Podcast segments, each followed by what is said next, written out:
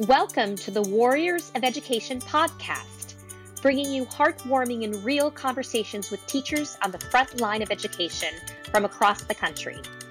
I am Karen Sarah Watson, and I am a teacher. This podcast is for those who want to better understand the experiences of today's teachers. Come join us. Welcome to the Warriors of Education podcast. Today I'm so excited to have Kelsey John Batiste on the podcast. She is a journalist and she has a show called To Real a Talk.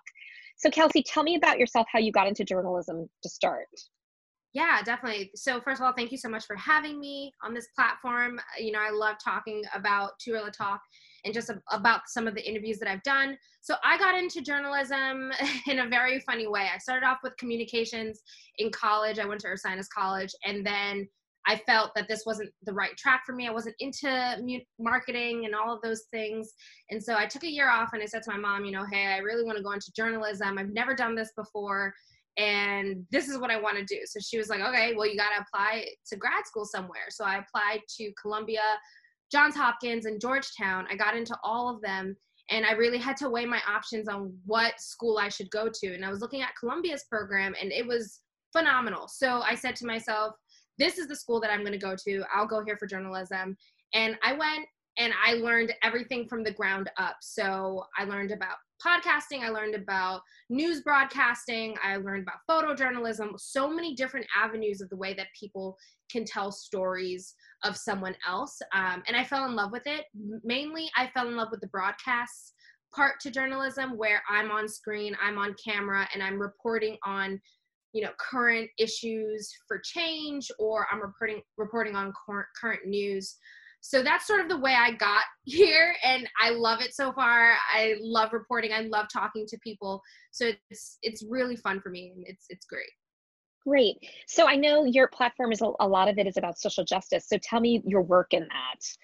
Yeah absolutely. So when the black lives matter black lives matter protest movement when that first started you know I said it's it's such a crazy time because it was in the middle of COVID, right? And this is when COVID in New York City. I'm from New York City, so it was a time when COVID was just rampant, and it wasn't so safe to be outside, walking around in groups and all of that.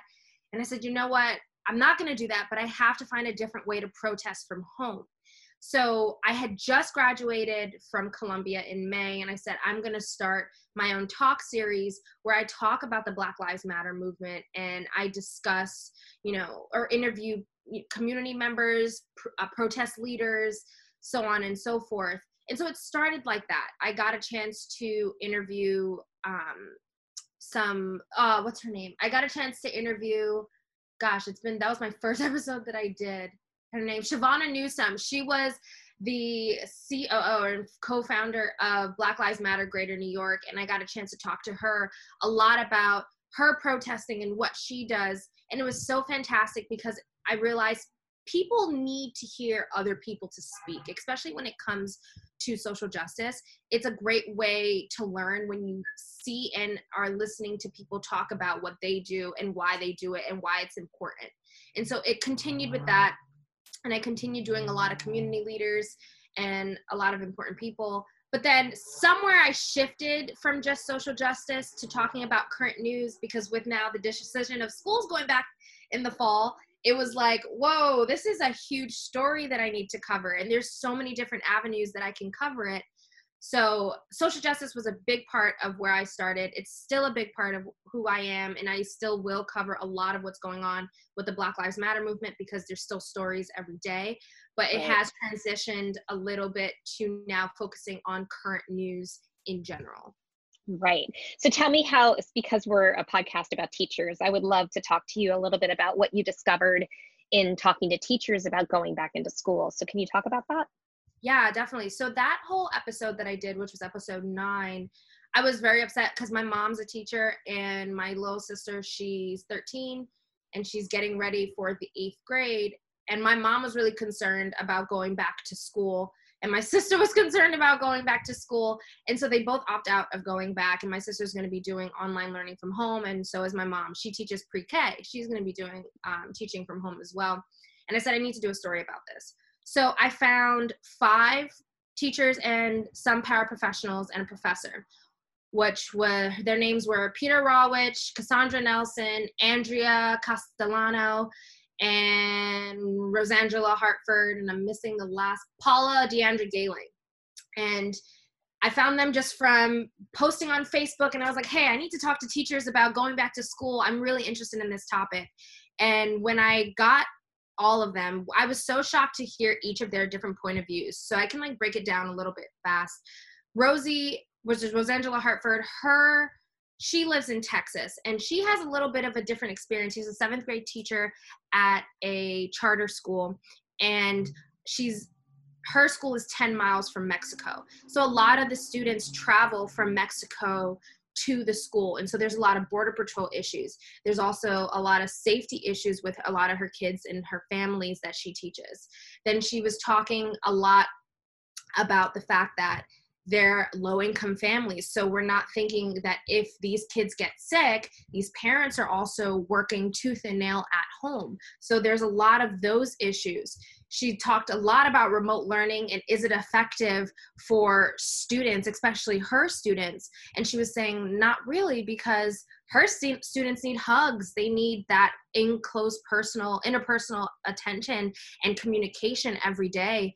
So for her, you know, it was very situational because she works in a school where a lot of her students come from low income families. Peter, he was a teacher for 40 years and he taught kindergarten, elementary.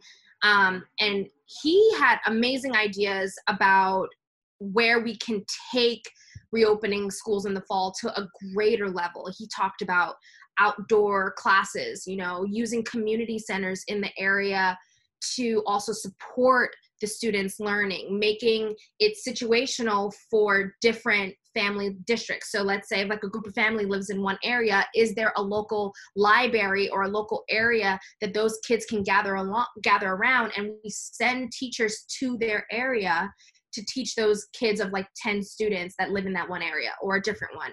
Um, so he was speaking a lot about the ways that we can work to create a better school reopening. Um, his concern was that it wasn't safe. And, you know, I don't think it's safe either. So it, it was nice to hear what he said. Then I had the professor, Cassandra Nelson. She was really concerned that she teaches an intro class to USC, University of South Carolina, and her she has a closed door policy because a lot of the things that they talk about are you know very important to the students it's personal so there's a closed door policy and she said you know i can't keep my kids trapped in a classroom. We need ventilation we need air i need to keep them six feet apart. It makes it so difficult to make a freshman in college feel a part of the school when you're telling me they have to sit six feet apart they can't touch each other. You can't do activities in the class where they are you know working with one another. They have to work away from each other or go back to their room their dorms. So she was talking a lot about that uh, freshman incoming freshman class and how that affects them. And then paula who is a paraprofessional that was on a completely different level because as a paraprofessional you know you know they work with students one on one and how are they going to do that? How can they work with a child one on one if they're not supposed to be within six feet of them? You know what happens to that attention that you're giving that kid? She was speaking specifically to her situation where at school she sits in or she has her own office and she'll have the kids come in and just talk to them and she can't do that anymore. It would they would have to either talk from a distance or talk outside of the office space. So there's a lot of that um, and andrea she is a teacher here out in new york as well. And she brought so many great points. She was really advocating for uh, you know teachers asking for ventilated rooms ppe uh, you know um, how can we hug our kids? Some of our teachers are pre-k teachers kindergarten teachers. What's going to happen to these kids when they come back to school in the fall realizing that this is not the school that they left in march you know there's not going to be you know playtime. They're going to be eating lunch on different separate tables. How does that work for a little child who needs you know that communication and touch and love from teachers? So that all those i broke it down really fast and so all of those teachers spoke on different aspects that really affected that is going to affect their teaching. And they brought up really good points and concerns from a lot of their friends and families who are teachers that also share you know the same concerns about schools reopening in the fall. Right. So where do you think the correlation between social justice issues and what's happening with teachers how do you think they cor- like correlate? Oh yeah because this, yeah go ahead. No no no because it's it's there's a real there's a real concern with that and i'm curious what your thoughts were after talking to them you know, it's interesting because there is a huge correlation. It shows that people are not being heard. I think, you know, especially we're seeing how Chapel Hill, like the school that opened up, how all of those students contracted COVID. And our government, our system is not listening to the demands of the people who are working on the front lines. And that goes with social justice and that goes with the schools reopening in the fall. With social justice, you're not listening to the fact that people are protesting and demanding you know their rights their freedom you know they're demanding why is it that certain races are constantly being put on when i say the front lines for this i mean are constantly being attacked by a cop or constantly being attacked by our government. It, it's such a it's it's so funny you asked that because i was just having this conversation you know with my mom and i was asking her if there is is it the same? Like are we seeing the same issues when it comes to let's say like the black lives matter movement to teachers being forced now? They're being forced to go back and work even though they don't want to. Absolutely. There's a lot of teachers right now who also have a lot of health issues. So why are they going back to school? Some teachers aren't going to be able to opt out because it needs to be a specific health issue or a pre-existing condition that stops them from being able to go and teach in you know inside the classes.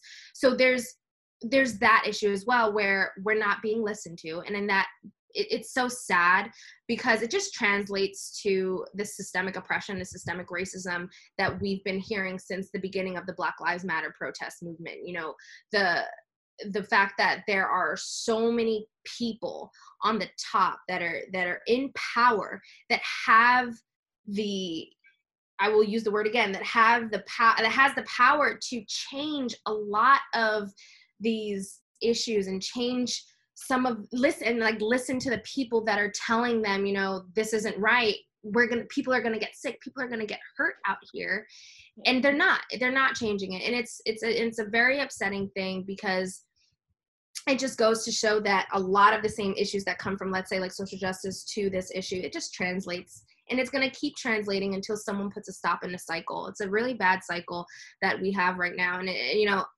hopefully one day there's someone right in power who will stop this cycle but for right now it's now just the people on the front lines teachers protesters that are just going to constantly continue to fight until a change is made. Right. And one of the issues also is that it's not just it's not just the teachers it's parents who have to go to work who have to you know it's the frontline workers who have to send their kids to school which is predominantly black and brown children too that are you know where people of who have money are able to more acclimate to like either doing pods or you know having some sort of system where the students can learn but what's happening is that they're all going to the public system and the public system is being dumped on right now mm-hmm. and not listened to. And you know i'm a teacher. I got to go back to school in two weeks. I'm terrified about going back to school. It's like i'm trying to figure out what kind of ppe am i'm going to have. And you know it feels a little bit like it, you know i mean this is so dramatic but like a death march like it's like am, am i walking into that like am i going to be walking into if they're going to be shutting schools down soon mm-hmm. then you know why are we even putting ourselves on the line right now because right. you know a lot of the a lot of this you know they, they basically left it up to the administration to um, figure out what they want to do with the classes and there's no like higher up who's kind of like organizing this Absolutely. So, you know, I think that there is definitely like a social justice issue when it comes to who's who's able to do this safely and who is on who's on the front line who's at risk. Yeah, yeah absolutely. And you know it's funny i had a good conversation. So a lot of the inter- the interviews that i did for that episode a lot of those clips didn't make it in because the interview would have been too long.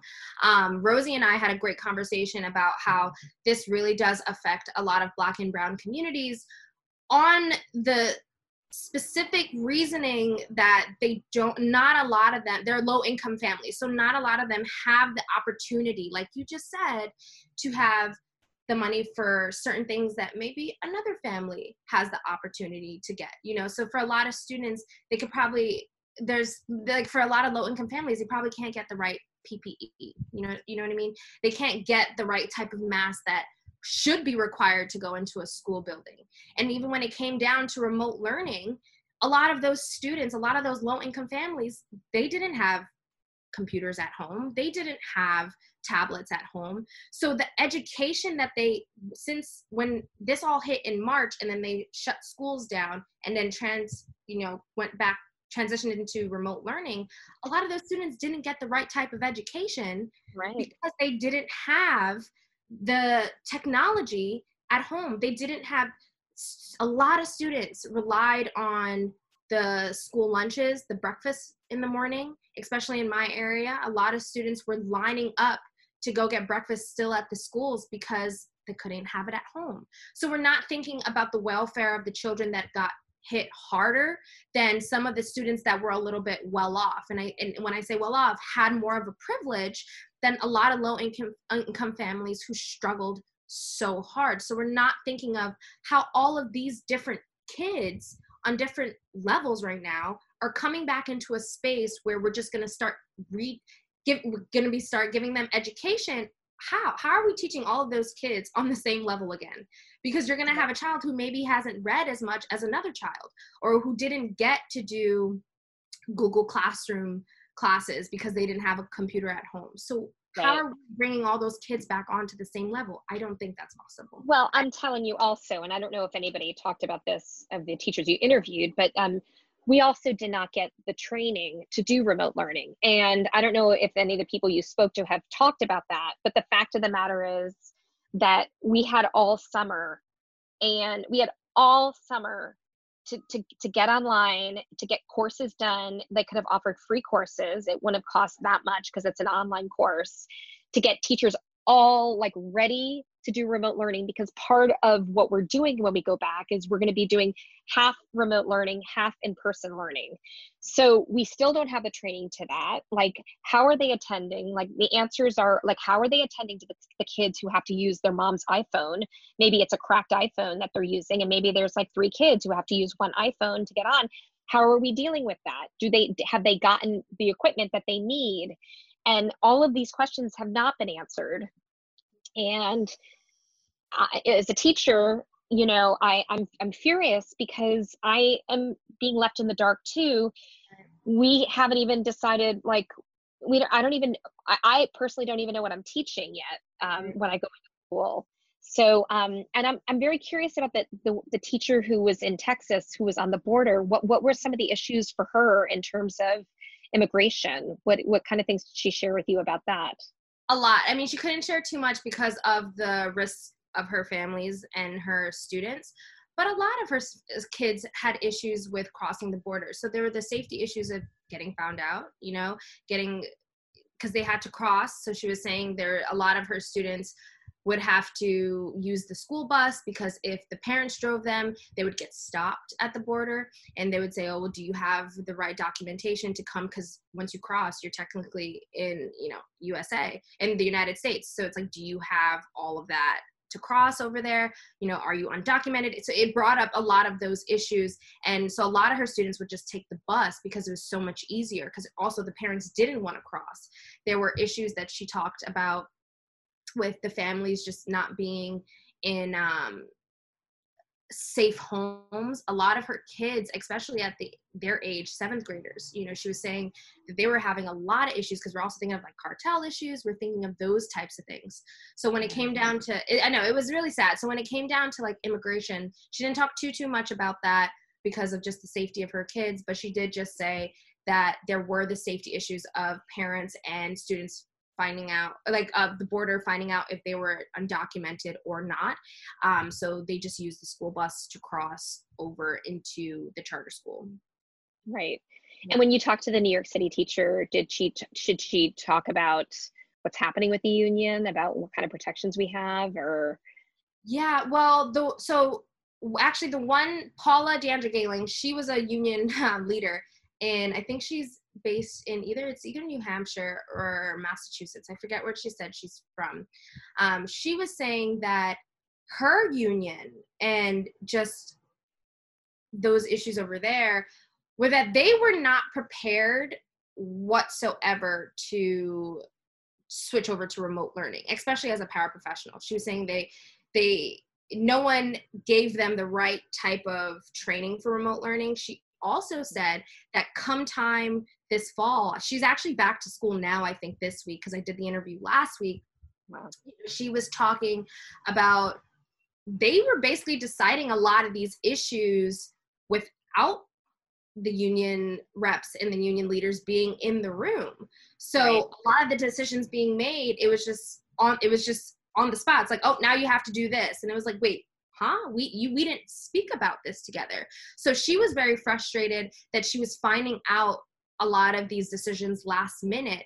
And so she was really demanding and protesting for being in the room, being able to speak to a lot of the leaders and whoever is in power there about what paraprofessionals need, what teachers need to make this transition right. Especially, she was saying that a lot of teachers and paraprofessionals that she knows have health conditions, pre existing health conditions. So it's like, well, you didn't even ask us if we're good. You haven't even asked us if our kids are fine. You're just deciding that we're just going to send kids back, you know, in the school year. The other mm-hmm. teacher who works here in New York, she brought up a lot of concerns saying, especially for New York City, just in general, New York City's not a lot of New York City schools right now, and this is what she said, already didn't have the right type of building to sustain yeah. proper learning for kids. So we, they're already yeah. working in buildings that weren't ventilated. They're already working in buildings that had their own issues. And yet we're going back to those same buildings with COVID being another factor. They weren't cleaned. So, how can we be bringing kids into a space that is the same space that was bad in the first place? And she was, right. you know, and that's what she was really protesting for was just like, okay, we need to clean up this space before we bring these kids back. But those things obviously weren't going to happen. She was also advocating a lot for remote learning. She said they didn't get enough training to help their kids yeah you know she said what she ended up doing was there's in the video she lists like four or five um they're like educators who she listens to to help her grow when it came to remote learning she listened to them a lot to make sure that her, her kids were feeling comfortable on zoom or google classroom or whatever google meets whichever they used to keep the classroom vibe going so each each um, person had like their own different issues with what was going on with the decision to return to schools in the fall. Right. Um, did any of that help you to decide about like uh, help your mom to decide about what to do with your sister? Like, did did those interviews like influence her at all, or? Oh yeah, absolutely. Especially the especially the Andrea um, Andrea Castellano her interview specifically because she's in New York City, it really did make help my mom to decide that my sister's not going back in the fall. She'll stay home and do the remote learning. She didn't want to take the chances with, you know, COVID obviously being the huge factor. Keely going, my little sister's name is Keely. Keely going back to school and not feeling the same connection with the students because they have to be six feet apart. Her the buildings not being really ventilated. Her school is only on one floor. So she goes to a school in Brooklyn where it's one floor and that's it. So the hallways are crowded. So there's no way, yes, they're going to be wearing masks, but there's no way they're not bumping and touching and rubbing up against other kids. When we have the same thing at our schools. Yeah, yeah, all the classes are being let out at the same time. It's a no go for that. So those were her main issues. Um, and then my mom, since she's a teacher, though, she's been schooling my sister from home, especially over the summer, to try and keep her up with eighth grade. And she was really concerned that a lot of teachers would find it really difficult to now get kids like i said before back on the same level of learning. So a lot of the kids who may be a little bit further along in their education will be left out because they have to catch up a lot of other students who maybe was who maybe you know didn't do the google classroom uh, remote learning or didn't study over the summer break and things like that so.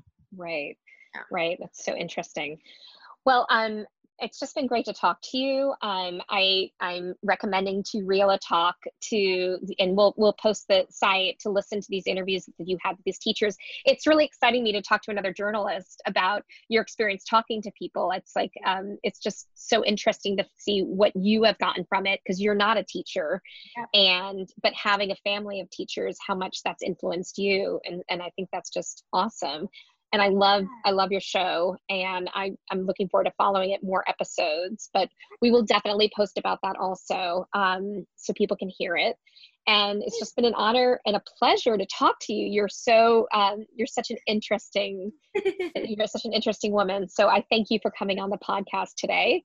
Amazing. Thank you so much for having me. And the next episode i will be doing which is my episode 10 for Turilla talk it's going to be the kids perspective. So i'm going to have kids across the gamut from elementary, junior high, high school, college to talk about what it's like to go back to school in the fall, knowing that it's going to be a bit different. So hopefully, you know, when that episode comes out, that will be another great conversation to have. Cannot wait to, to hear about it. Thank you so much. Thank you so much, Kelsey. It's been a pleasure.